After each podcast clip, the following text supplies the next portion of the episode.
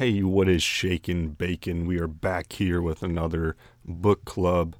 This is book club number eight, talking about Devin Olsen's tactical fly fishing, covering the chapter on fishing pocket water.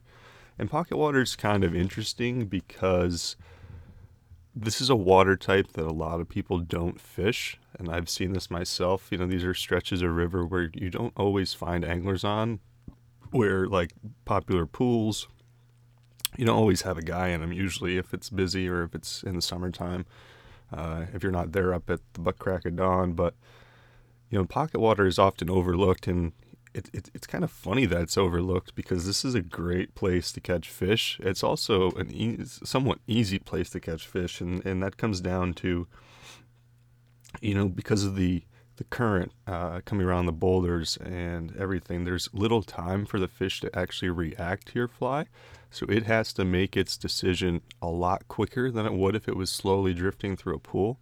Uh, and this can be really beneficial because you know your drift doesn't have to be perfect, but if, if that fish in that instant you know decides, hey, I want that, uh, you're going to be hooked up with a fish, and you know it doesn't take much to be wrong in a split second decision.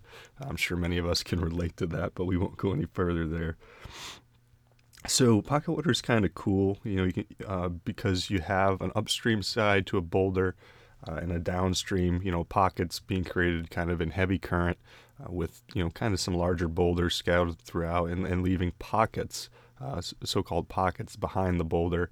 But there's also a pocket upstream of boulders in this water. Uh, and this can actually be kind of a, a, a, good place to target fish. There's this hydro pocket kind of in front of the boulder from the force of the water hitting it.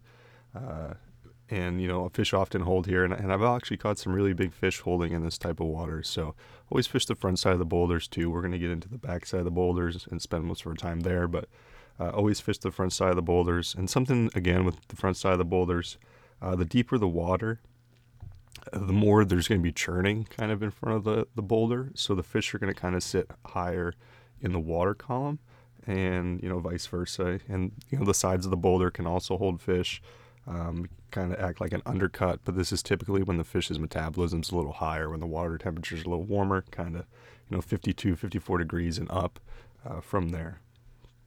But the meat, the heart, the life lesson in the pocket water is the downstream of the boulder.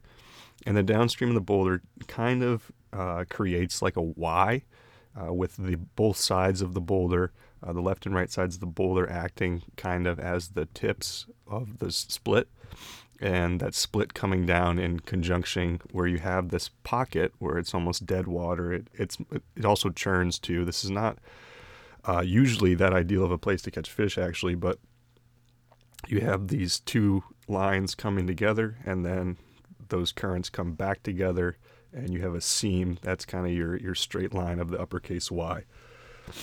And so, like I said, that actual V part of the Y is not always the best place to catch fish. Now, you don't get me wrong; there can be fish sitting there. However, you can often get churning, uh, and if that churning is too much, uh, you know, it's it's not energy efficient for a fish to sit there, so they're not going to sit there. Uh, and this is also depending on how it churns, you might actually have fish sitting backwards in these pockets, uh, which is cool with a Euro nymphing rig because you can actually do that upstream drift and uh, I've actually caught a lot of steelhead drifting uh, upstream, which makes no sense at all, but just fish sitting backwards. But where that where those that V comes together and you have that stem of the Y, that that's the money spot. That's where you want to be focused. You still want to maybe throw a cast in that V, but uh, that money spot, that that stem of the Y, that's where you're going to be getting most of your fish. Um, when those currents come together, they kind of hit each other, and you get like a little dead spot below them. Uh, it's a great place for fish to hold, and it, it's surprising the size of the fish you can pull out of some of these seams. So that's where you want to focus your effort. Uh, the big downfall and the big thing that I think keeps people from pocket water is that it's tough to fish with an indicator in this type of water, uh, and and that's because it's you know it's typically between your split shot and your strike indicator, your bobber, whatever you're whatever you're using is usually too long, uh, and your flies are you're not going to be able to land your flies and your indicator into the same pocket to get kind of a drag free drift. You know, if your flies land in the current on the side and your indicator lands in the pocket, you know, your flies are going to be ripped downstream when your indicator is held upstream. You know, that's not very natural. You get this weird swing pivot type deal. And then if it's vice versa and your bobber lands in the current and your flies in the slow stuff, that bobber is going to drag those flies through the pocket just unnaturally. So, uh, indicator fishing, not ideal. However, uh, you know, indicator fishing, suspension fishing, kind of the same thing. This is a pretty good place to fish dry dropper, uh, but dry dropper is a little different.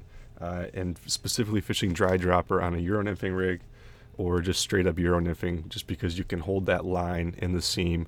You can get it, it's pretty easy to land it all, especially if you're just using one fly for nymphing. Pretty easy to land it all in the same current uh, and drift it through there and get a nice natural drift through that pocket. Uh, but dry dropper has an advantage uh, in, in, this situation, and uh, especially in low water. And I actually did a video on YouTube uh, where I didn't do it about this, but this is you know shows you some of the situations where you can um, employ this. Uh, I fished Hyalite Creek in Montana, and I had to employ this dry dropper tactic in in these pockets, these small pocket water. and the reason it was so effective it's because the fish were pretty aggressive. They were eating dries too. I was catching fish on the dries and the nymphs, so that was pretty advantageous. Uh, and I will leave that video link down in the description. So if you guys want to go check that out and kind of see this technique in action, uh, you can go see it. Uh, but you know, with a dry dropper rig, you know, you, you have a lot shorter distance between your fly and your uh, in your dry fly. Plus, you know that dry fly is also available to eat. You know, with a normal indicator, whether it's yarn, whether it's a you know a thingamabobber, you know that's not available to eat. Uh, you can often spook fish that way. Uh, plus, you typically don't run split shot below a dry dropper, so you can have a lot shorter uh, distance between your nymph and your dry, between that suspender and the nymph, and that gives you a little bit better control over depth. Plus, if you use lighter flies, uh, you can avoid kind of s- snatching bottom when it gets really shallow. Uh, and k- kind of some uh, s- some guidelines or recommendations when the depth is greater than two feet. Uh, this is kind of hard to reach depth with a dry dropper rig, so this this might be the time to switch over, cut that dry off, and just go with a straight nymph rig, a single nymph or double nymph, uh, whatever you need to do to get down. Uh, and if it's less than two feet of water, you know that's your dry dropper ideal time you know, with that obviously the shallow the water, uh, the more and the clearer the water, the more willing the fish are going to be to eat a dry. Um, and specifically because you know, the, unleashing the inner nerd, the inner fisheries biologist in me, uh, clearer water kind of means the stream is a little bit more oligotrophic, uh, and this essentially means that the primary production is low, which means that there's less bugs in the water, so the fish are kind of more used to looking up at the surface. So if you have you know these small streams that don't you know always have a lot of bug life, that you know you're not talking your major rivers with your major hatches, but a lot of these small streams that are oligotrophic, uh, kind of higher up in the in the or lower in the order, you know like first order, second order streams, you know your little headwater streams for cutthroat. You know, throw those dry flies. They're looking up. They're looking for terrestrials. They're looking for bugs hitting the surface, and they're just ready to take dries. And you know, I, I do what I do to catch fish, but I, I do enjoy a good dry fly eat just as much as the next guy.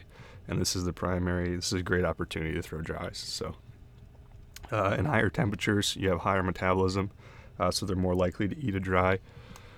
Also, they're more like, likely to be holding in pocket water during this time, like we talked about earlier. And wind, uh, wind is a good time to throw the dry dropper on the Euro rig versus the nymphs because oh, excuse me, if you've done any uh, sort of any sort of Euro nymphing, you realize that the wind is the devil to that technique. Uh, but when you throw that dry dropper on there, you kind of have an anchor to the water surface. So even if the wind is blowing your sighter, you have something anchoring that uh, that nymph, that rig in place to the water, and kind of minim- minimizes the impact of the wind. So yeah, that's going to do it for pocket water. Like I said, I'm going to leave that link to Hyalite Creek in the description uh, go check that video out if you're interested or just want to see the technique in action, kind of show you a little bit uh, what's going on here. And it's a really fun water type to fish. It's probably my favorite water type to fish, honestly. But yeah, so I hope you guys enjoyed. Uh, and we'll talk to you very soon. The next one. If you do enjoy the podcast, please let me know. Please comment, uh, subscribe to the podcast, all that jazz. But like I said, we will see you. Uh, we won't actually see you because this is an audio recording. We will hear you in the next one. See you guys.